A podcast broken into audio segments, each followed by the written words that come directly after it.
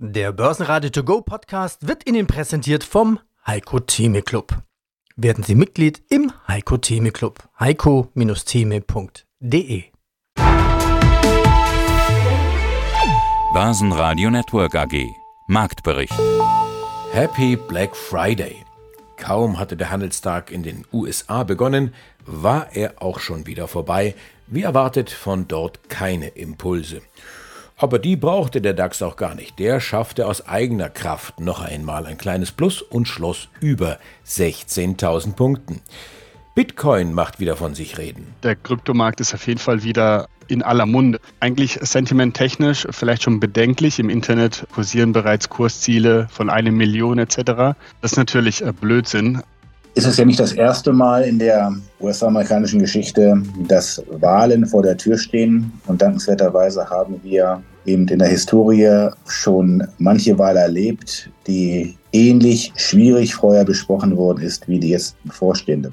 Er hat so ein bisschen das Thema Plätzchen backen im Ofen gebracht. Das passt zur Vorweihnachtszeit. Er sagte, wir dürfen die Temperatur des Ofens nicht zu früh wieder runterfahren. Die Plätzchen müssen zu Ende ordentlich gebacken werden. Mehr dazu gleich. Sie hören jeweils Auszüge, die kompletten Interviews in der App oder auf börsenradio.de. Es grüßt aus Studio 1 des Börsenradio Andreas Groß. Vorstand Peter Heinrich ist zurück von den Zertifikate Awards aus Berlin. Die Interviews mit den Preisträgern hören Sie ebenfalls in diesem Marktbericht. So auch die Antwort auf die Frage, was ist ein Discount-Zertifikat? Sie haben 30 Sekunden Zeit. Die Uhr läuft. Mein Name ist Thorsten Vetter, ich bin von der NFS, das ist eine Tochter der Netfonds. Ein Discount-Zertifikat in 30 Sekunden erklärt ist sehr einfach. Man kauft ein Papier mit einem Rabatt. Das ist der Vorteil und im Gegenzug dazu akzeptiert man einen Gewinndeckel. Das ist der Nachteil. Ein paar Sekunden haben Sie noch. Vielleicht ein Beispiel?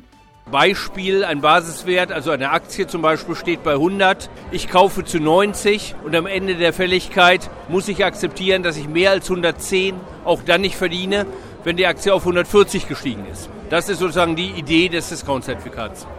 Die Schlusskurse in Frankfurt. DAX 16.029 Punkte. Ein kleines Plus 0,2 Prozent und das reicht dann auch für ein kleines Wochenplus von 0,7 Prozent. MDAX ebenfalls im Plus 0,4 Prozent sind es hier, der Schlusskurs 26.214 Punkte. Der IFO Geschäftsklimaindex klettert nochmal leicht. Das ist ein Anzeichen, dass sich die Wirtschaft in Deutschland stabilisiert. BASF und Covestro legen zu, Moody's stufen die Kreditwürdigkeit von Bayer herab, das belastet auch den Kurs. Conti dagegen werden auf Übergewichten hochgestuft, und zwar von Barclays und legen 2% zu. Die Chartanalyse. Hallo Andreas, ich bin Konstantin Ollenburger, Marktanalyst bei CMC Markets und freue mich heute mit dir über die Märkte zu sprechen. Es ist ja eine verkürzte Handelswoche, zumindest in den USA. Wir haben da Thanksgiving, sehr hoher Feiertag. Die ganzen Familien kommen zusammen. Dann am nächsten Tag, das ist dann der Black Friday, der heutige Tag, bringen die alle ihr Geld, was sie geschenkt bekommen haben, zu Thanksgiving in die Einzelhändler oder die Einzelhandelsgeschäfte und kaufen ein die Schnäppchen, was es nur so gibt. Auch hierzulande kann man sich ja vor Black Friday Angeboten, zumindest virtueller und digitaler Art, kaum retten. Lass uns doch mal auf den Markt schauen. Was macht der DAX in dieser verkürzten Handelswoche ohne Rückenwind und Gegenwind aus den USA? Wird das mit den 16.000 Punkten noch was? Das scheint ja doch eine ziemliche Hürde zu sein. Ja, absolut. Also ein Wahnsinns-Shopping-Wahnsinn, den wir da erleben. Mein E-Mail-Postfach quillt auch über, aber nichtsdestotrotz hält sich auch der DAX eigentlich äh, sehr, sehr wacker. Wir haben eine sehr ruhige Handelswoche, muss man sagen. Es könnte heute nochmal Bewegung reinkommen, denn wir haben ja fast gleichzeitig jetzt mit unserem Gespräch die 16.000 Punkte-Marke überschritten. Ja, was bleibt übrig? Natürlich die Widerstände, die etwas oberhalb auf uns warten, und zwar bei der Marke 16.060. Das sind die September-Hochpunkte, die der DAX jetzt praktisch vor Augen hat. Und äh, sollte es sogar gelingen, über diesen Widerstand anzusteigen, dann gibt es ja sehr wenige Hindernisse, die uns dann vor dem Allzeithoch schützen. Oder natürlich, ja, die Bullen wird es freuen, wenn wir da hochlaufen würden. Und äh, ja, das wäre dann die nächste Aufgabe für den neuen Monat und dann auch äh, bis zum Neujahr äh, praktisch dieses Momentum, was wir jetzt aufgebaut haben, einfach am Leben zu erhalten. Auf der Unterseite gilt es einfach, die Woche Wochentiefs im Blick zu behalten. Die liegen bei 15.850. Das wäre eine erste wichtige Unterstützungsmarke. Wenn, sage ich mal, am Widerstand jetzt am ersten bei 16.060 vielleicht Schwäche in den Markt äh, reinkommen äh, sollte, dann kann man hier in diesem Bereich nach ersten Support oder Unterstützungen am Ausschau halten. Aber grundsätzlich muss man sagen, trotz enormer Rallye, manche kriegen ja auch schon haben Höhenangst in diesen Bereichen. Der Trend ist intakt. Wir haben seit drei Wochen kein einziges äh, tieferes Tief gesetzt, somit ja im Zweifel für den Angeklagten und damit eben in Richtung des herrschenden Trendes und der ist im Moment nach oben gerichtet. Und das ganze Interview hören Sie auf börsenradio.de oder in der kostenlosen Börsenradio-App. Ja, mein Name ist Andreas Scholz vom Finanzplatz Frankfurt. Freue mich auf unseren Eurofinance Weekly Podcast rund um die Themen Konjunktur, Geldpolitik und Märkte. Dann schauen wir auf die echte Geldpolitik. Hast du eigentlich wieder die berühmt-berüchtigte Ketchupflasche ausgepackt? Gab es denn hier neue Erkenntnisse jetzt in Bezug auf die Frage, ist der Topzins jetzt erreicht? Ja oder nein? Was haben da die entsprechenden Geldpolitiker denn gesagt? Ich habe es am Montag früh versucht beim Vize der EZB, bei Louis de Guindos, der mich netterweise geduzt hat. Also er, er begleitet das jetzt schon seit sechs Jahren, immer diesen Auftakt der EZB. Netter Kerl, Spanier, war mal auch spanischer Politiker, ist auch ein Stück weit Politiker und nicht nur Geldpolitiker er hat sich nicht in die Karten schauen lassen. Ich habe es versucht mit ein, zwei Fragen. Sind wir denn jetzt sozusagen oben angekommen? Wie lange bleiben wir oben? Die Märkte rechnen ja, ähm, Andi, weiterhin mit Zinssenkungen schon ab dem Beginn des zweiten Quartals 2024. Ich habe ihn mit dieser Marktposition versucht zu konfrontieren. Da hat er sich nicht drauf eingelassen auf diese Diskussion. Er sagte, dass die Zeit von Forward-Looking Guidance Statements sei vorbei. Das war schon mal anders. Die EZB hat ja lange uns immer mit, mit, mit diesen Forward Guidance versucht zu führen. Das macht sie nicht mehr, hat sich nicht in die Karten schauen lassen. Er hat aber gesagt, Vorsicht, die Inflation kann in einer neuen, in einer zweiten Welle jederzeit wieder zurückschlagen und deswegen müssen wir weiter wachsam sein. Bundesbankpräsident Nagel am Freitag bei der EZB, ganz klar geldpolitisch. Er hat so ein bisschen das Thema Plätzchen backen im Ofen gebracht. Das passt zur Vorweihnachtszeit. Er sagte, wir dürfen den Ofen, die Temperatur des Ofens nicht so früh wieder runterfahren. Die Plätzchen müssen zu Ende ordentlich gebacken werden. Schönes Bild, weil er sagte, wir dürfen nicht zu früh sozusagen den Zins wieder runternehmen. Wir haben jetzt sozusagen Betriebstemperatur.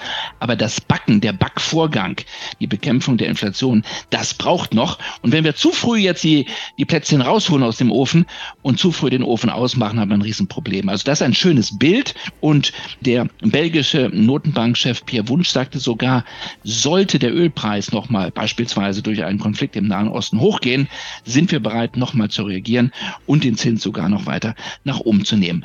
Also die Botschaft war, wir sind oben angekommen. Wir haben noch ein bisschen Hintertür offen für eine weitere Zinserhöhung. Wir werden aber eine ganz lange Zeit da oben bleiben. Also macht euch nichts vor. Hofft nicht, setzt nicht zu früh auf Zinssenkungen. Das war die Botschaft von Nagel und Co. Na, schon die Steuererklärung gemacht? Wir vom Handelsblatt haben in einem Steuerspezial analysiert, worauf das Finanzamt bei der Steuer 2023 genauer guckt. In unserem PDF-Ratgeber finden Sie die wichtigsten 16 Neuerungen, Einstiegstipps für Elster und vier Wege, wie Sie das Maximum herausholen. Sichern Sie sich also jetzt das digitale Handelsblatt vier Wochen für nur 1 Euro unter handelsblatt.com slash mehrwissen. Ja, gerne. Tobias Kramer, Geschäftsführer von DZB Media und Veranstalter der Zertifikate Awards. Die Zertifikate Awards 2023, 2024. Ich habe mitgeschrieben, wie viele Kategorien gibt es denn da eigentlich? Und ich war zufällig am Siegertisch und er hat dann das Stapeln angefangen. Erst einen, zwei, drei, ich habe mitgezählt. Zehnmal BP Parimpar wurde ausgezeichnet und wurde dann auch Gesamtsieger. Ja, also wir haben, wir haben ja unterschiedliche Kategorien. Das muss man vielleicht mal erstmal sagen. Wir haben einmal eine Juryabstimmung, in der 42 Juroren 10 Produktkategorien bepreisen. Darüber hinaus gibt es dann noch eine Zusatzkategorie, die als sogenannte Top-Kategorie ein bisschen über den Dingen steht, namens Anlegerservice. Das ist die elfte Jury-Kategorie. Und dieses Jahr haben wir außerdem noch, um die entsprechenden Rubriken Trading und Geldanlage entsprechend zu würdigen, zwei neue Kategorien geschaffen, die sich aber aus den normalen Produkteinzelkategorien zusammensetzen. Drei für den Hebelbereich, sieben für den Geldanlagebereich. Und weil wir natürlich auch wissen wollen, wo schlägt das Herz der Kunden und wie schlägt das Herz der Kunden, gibt es dann eben auch noch vier Awards, die vom Publikum vergeben werden. Alle können wir nicht durchgehen, aber Ja. wie schlägt denn das Herz der Kunden? Naja, das Herz der Kunden schlägt äh, interessanterweise für die gute alte Sparkasse, wenn man so will. Denn die Deka Bank gewinnt die Publikumsabstimmung zum Zertifikatehaus des Jahres. Und ja, das ist auch zurückzuführen auf eine, auf eine eigene und auch durchaus intensive Bewerbung dieser Awards. Aber die Deka konnte deutlich mehr Stimmen vereinen, als sie selber in irgendeiner Form durch Abstimmungsprozesse ausgelöst hat. Das konnten wir nachvollziehen und ist von daher ein sehr beeindruckender Sieger, der gefolgt wird von der BNP, die sich am heutigen Abend quasi durch den ganzen Abend gezogen hat, die bis auf die Bonuskategorie im Jurybereich äh, keine, keine Jury-Kategorie alleine gewonnen haben, aber überall mit, mit Top-Leistungen vertreten war und deswegen dann eben auch den Gesamtpreis der Jury und den Gesamtpreis als bester Emittent 2023-2024 gewonnen hat. Wie sieht der Trend in den USA aus? Ich sagte ja, Feiertag für kürzte Handelswoche stimmt ja nur bedingt. Also es wird ja wohl am Freitag in New York gehandelt, aber nur ein halber Tag und die gute alte Tradition will es, dass Händlerinnen und Händler ihre Kinder mit aufs Parkett nehmen. Das ist dann immer ein ziemliches Gewusel an dieser Stelle. Aber schauen wir uns doch mal oder nutzen wir die ruhige Zeit dort und schauen uns mal die Situation beim S&P 500 ein. Äh, Genau, Full House heute und es steht auch vielleicht ein neues Jahreshoch vor uns, das wir heute erreichen. Und zwar liegt ja das aktuelle Jahreshoch bei 4.600 Punkten rund und äh, da fehlen jetzt äh, vorbörslich 50 Punkte. Und äh, ja, das wäre die heutige Aufgabe. Es wäre so ein Teil, Teilerfolg äh, für die Bullen. Wir hätten dann innerhalb von äh, vier Wochen die starken Sommerverluste wettgemacht und würden der bisherigen Rallye, die wir in diesem Jahr gesehen haben, eigentlich so das i-Tüpfelchen setzen. Und danach wäre sogar ein weiterer Anstieg möglich, also zum Jahresende, vielleicht auch in den Januar hinein. Und äh, hier wäre dann ebenfalls das Allzeithoch das Thema. Und äh, dieses findet sich im Moment bei 14.800 äh, Punkten rund. Und das wäre dann eben ja nochmals 200 Punkte on top für die Rallye, die man hier laufen kann. Unterstützungen, falls es dann doch am ersten Widerstand bei 4.600 Punkten zu Reaktionen äh, kommen sollte, finden sich aktuell bei 4.500. Das wäre so die erste Zone im Intraday-Bereich und auch äh, wöchentlich, äh, die man für Rücksetzer ja anschauen kann, um ja vielleicht nochmals in den Markt, in den Trend hinein äh, zu kommen. Bastian Bosse, Vorstand der BRW Finanz AG. Also genau hinschauen, der zweite Blick lohnt sich. Schauen wir voraus. 2024, die USA wählen ihren Präsidenten und ich weiß jetzt persönlich gar nicht, was mich mehr aufregt. Ein Kandidat, der nachweislich ein Feind der Demokratie ist und in anderen Ländern würde man sowas dann als Diktator bezeichnen oder eine Partei, die es schlichtweg nicht schafft, einen vernünftigen Nachfolger aufzubauen. Was bedeutet sowas für die Börse? ist es ja nicht das erste Mal in der US-amerikanischen Geschichte, dass Wahlen vor der Tür stehen. Und dankenswerterweise haben wir eben in der Historie schon manche Wahl erlebt, die ähnlich schwierig vorher besprochen worden ist wie die jetzt bevorstehende Wahl. Auch haben wir in Amerika eben schon lange, lange Daten. Das wir reichen um fast 100 Jahre jetzt zurück in der S&P 500 Historie und können uns also auch damit beschäftigen, wie die Entwicklung von Aktienmärkten gewesen ist in den Jahren davor, in den Jahren der Wahl und in den Jahren danach. Und wenn wir diese Art der Mustererkennung dort ansetzen und das auf das kommende Jahr dann abstellen, dann sollten die ersten Quartale eher ungemütlich werden. Ungemütlich aber nicht im Sinne von, es bricht weg. Wir rechnen mit zweistelligen Minusentwicklungen. Das kann immer vorkommen, keine Frage, aber rein aus der Historie heraus ist das so nicht zu erwarten. Aber es ist auch nicht zu erwarten, dass wir die gute Entwicklung aus 2023 einfach so fortschreiben können. Also zu erwarten ist eine, ein relativ hohes Maß an Unsicherheit in den ersten Monaten. Zunächst mal, welcher Kandidat wird eigentlich final aufgestellt? Wer versucht also dann sein Glück im US-Präsidentschaftswahlkampf? Wer tritt gegen wen an? Da gibt es zu Beginn des Jahres entsprechende Fragezeichen. Aus diesen Fragezeichen werden im Jahresverlauf dann Ausrufezeichen. Dann ist die eigentliche Wahl im Gange. Dann weiß man auch erneut nicht, wer wird es wohl werden. Also gibt es erneute Fragezeichen, erneute Unsicherheiten, allein schon aus den USA heraus stammend. Plus noch obendrauf, es gibt ja nicht nur Wahlen in den USA, es gibt zum Beispiel auch Europawahlen in naturgemäß Europa. Es gibt weitere zahlreiche Wahlen, mehr als 70 an der Zahl, so titelte neulich die Tagesschau und bezeichnet das Ganze als ein Superwahljahr. Mit Wahlen verbunden in der Summe sind eben Unsicherheiten, das mögen Märkte regelmäßig nicht so gerne. Von daher gehen wir eher davon aus, dass die ersten Monate und auch die ersten drei Quartale eher ungemütlich her werden könnten, in der Tendenz aber richtungslos. Hinten raus dann, da kann man fast sagen, egal wer es denn in den USA werden wird, kommt wieder Sicherheit in das Thema hinein. Nach der Wahl weiß man eben relativ schnell, wer die Wahl gewonnen hat. Und mit so einer Sicherheit können Märkte regelmäßig besser umgehen, sodass dann zu erwarten ist, dass wir eher ein klassisches, klassisches Muster sehen, ein positives viertes Quartal mit einem wahrscheinlich erfreulichen Jahres, mit einer erfreulichen Jahresende. Das kann natürlich, lieber Herr Groß, auch alles komplett anders kommen. Wir wissen, so eine Prognose auf ein Jahr, die kann genauso gut wie auch schlecht sein. Wenn man sich aber die historischen Daten anguckt, dann wäre das wahrscheinlichste. Euro und Öl bleiben stabil. Der Bitcoin klettert in der Tagesspitze auf über 38.000 US-Dollar. Der Oktober war für den Bitcoin ein guter Monat. Da ging es von roundabout 27.000 Dollar auf 37.000 Dollar nach oben. Im November hält der Bitcoin das Niveau. Ist das jetzt ein gutes oder ein schlechtes Zeichen? Ja, sehr gut. Der Kryptomarkt ist auf jeden Fall wieder in aller Munde. Eigentlich sentimenttechnisch vielleicht schon bedenklich. Im Internet kursieren bereits Kursziele von einer Million etc. Das ist natürlich äh, Blödsinn. Also nicht, dass man das komplett ausschließen kann, aber jetzt äh, so in der Kürze der Zeit ist das einfach äh, nicht seriös. Aber äh, die 38.000, da sind wir jetzt äh, kurz davor, die hatten wir jetzt diese Woche zweimal berührt, äh, ist ein sehr wichtiges Level, würde ebenfalls ein neues Jahreshoch bedeuten, wenn wir diese Marke äh, nach oben überschreiten und das würde dann auch den Weg frei machen äh, zum nächsthöheren Widerstand, der aktuell bei 41.870 Punkten liegt und man merkt, okay, da ist dann doch tatsächlich ja 3.000 bis 4.000 Dollar Potenzial nach oben und damit könnten sich dann die Bullen anfreunden. Auf der Unterseite gilt das Tief von dieser Woche äh, zu beachten bei 35.650 Punkten. Sollte es da drunter gehen, dann ja, ist das Momentum erstmal weg. Dann würde sich praktisch dieses bullische Sentiment oder diese Euphorie, die langsam so in den sozialen Medien aufkocht, wahrscheinlich wieder abebben und dann dauert es wiederum, bis das Momentum ähm, aufgebaut wird. Also 38.000, das ist der Schritt, um den nächsten kleinen Bullrun hier ähm, auszulösen. Traust du dir eine Aussage zu zu Bayer? Da hatten wir ja vergangenes Wochenende gleich zwei Meldungen gehabt. Da gab es nochmal Milliardengeschichte wegen Glyphosat in den USA und zumindest das teilweise aus eines möglichen Blockbuster-Medikaments ging da ein Gerinnungshemmer, der in der Phase 3 Studie durchgefallen ist und durchgefallen ist dann auch die Aktie am nächsten Tag, Montag, 20% Minus für die Bayer. Und da liegt sie nach wie vor so bei 33 Euro. Also hat sich die Woche so gut wie nicht bewegt.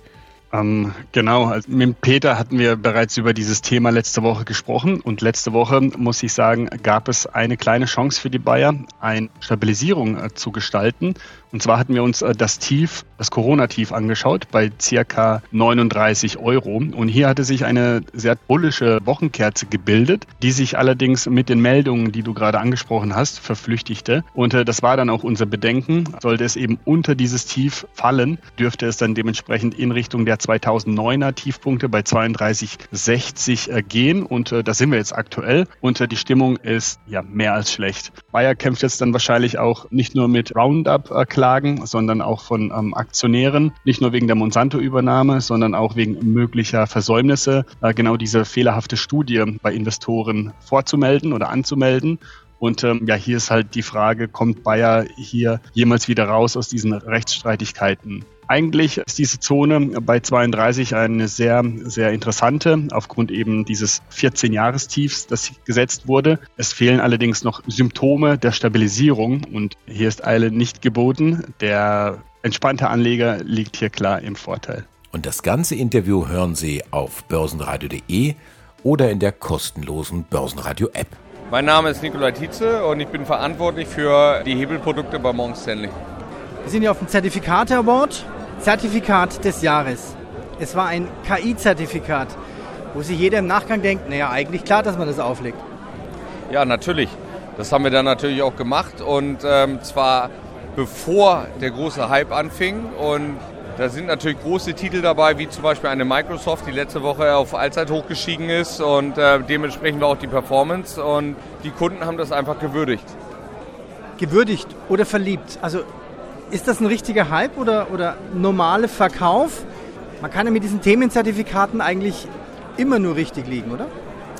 Nein, man kann nicht natürlich immer richtig liegen, ja, das ist falsch. Also es gibt natürlich immer Dellen, ja, aber wir von Morgan Stanley gehen halt einfach davon aus, dass KI auch die nächsten Jahre immer weiter an Bedeutung gewinnt. Aber man muss natürlich aufpassen, dass man natürlich nicht eine, eine Welle nach unten nimmt. Sieht man zum Beispiel damals bei der Dotcom-Bubble Yahoo und, und Google zum Beispiel. Ja, wir sehen zum Beispiel auch, dass wir denken, dass die großen KI-Gewinner vielleicht noch gar nicht am Markt sind. Ja, und da müssen dann Anleger halt auch aufpassen. Und von daher ähm, bleibt es einfach spannend. Gucken wir uns doch noch kurz gemeinsam die Lufthansa-Aktie an.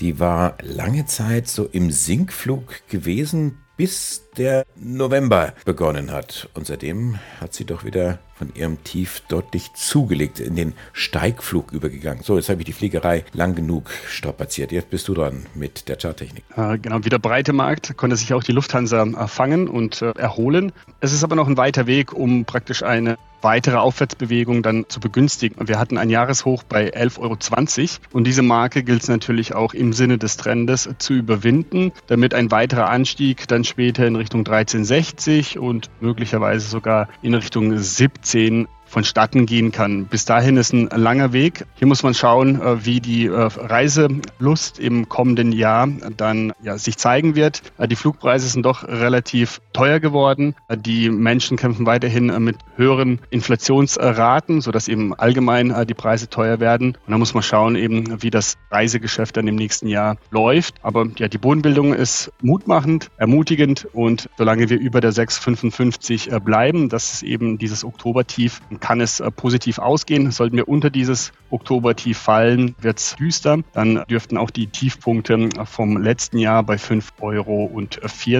angegangen werden und dort wahrscheinlich dann auch ein neues Tief äh, gesetzt wird. Mein Name ist Matthias Hüppe, ich arbeite bei HSBC und bin zuständig für den Bereich Public Distribution. Wir treffen Sie auf dem Zertifikat Award. Herzlichen Glückwunsch, Nummer zwei in der Gesamtwertung. Aber was besonders aufgefallen ist, auch bester Service. Und da fand ich deine Rede ganz spannend, wo du gesagt hast, wir sind erreichbar.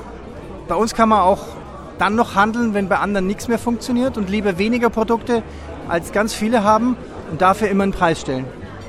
Ja, das ist so ein bisschen, also ich meine, das, das war auch für Handelsqualität, es ging in Service und sowohl Handelsqualität, also Sekundärmarkt rein und das ist so ein bisschen das Thema, weil wir haben ja gegenüber den Mitbewerbern deutlich weniger Produkte, das muss man sagen.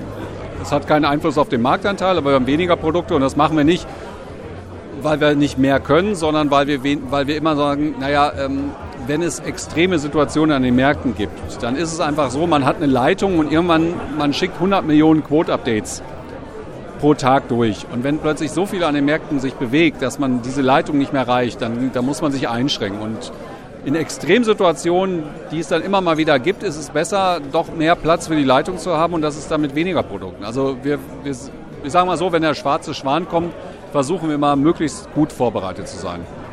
Und was war das für eine Story mit Amazon, was du erzählt hast? Ja, das war ja Amazon hat nachbörslich ja mal 25 Prozent nachgegeben, was ja für so einen Titel eine gigantische Bewegung war. Und was man dann machen muss, ist natürlich in der Nacht am Morgen all seine Produkte und man muss anpassen, die Volatilität neu einpreisen. Das ist natürlich, und gerade wenn USA und wir eröffnen morgens in Deutschland um 8 Uhr, da weiß ja keiner so richtig, was denn zur, zur Eröffnung dann der NICE wirklich passiert. Und äh, da, ist, da, da ist immer so, da trennt sich dann die Spreu vom Weizen. Nach so einer Bewegung morgens um 8 Preise zu stellen, ist deutlich schwieriger als um 9, um 10 oder, oder dann natürlich um 14.30 Uhr. Wir haben um 8, kurz nach 8 die Preise gestellt. Und da muss man wirklich schon ähm, manuell ran. Also da, da braucht man wirklich Leute, die sich das genau angucken. Da braucht man Händler, da hilft kein Computer, keine Maschine, weil es auch viel Unsicherheit da ist. Und das sind mal so diese Punkte, wo man dann, wo man wirklich erkennt, was so ein bisschen der Unterschied in der Handelsqualität ist. Am normalen Handelstag gibt es da keine, sage ich mal. Ob man jetzt eine 99-prozentige Quoteverfügbarkeit oder 99,1 hat, spielt keine Rolle. Ich bin Andreas Groß, die Stimme des Börsenradio. Ich wünsche Ihnen einen schönen Abend und ein schönes Wochenende. Börsenradio Network AG. Marktbericht.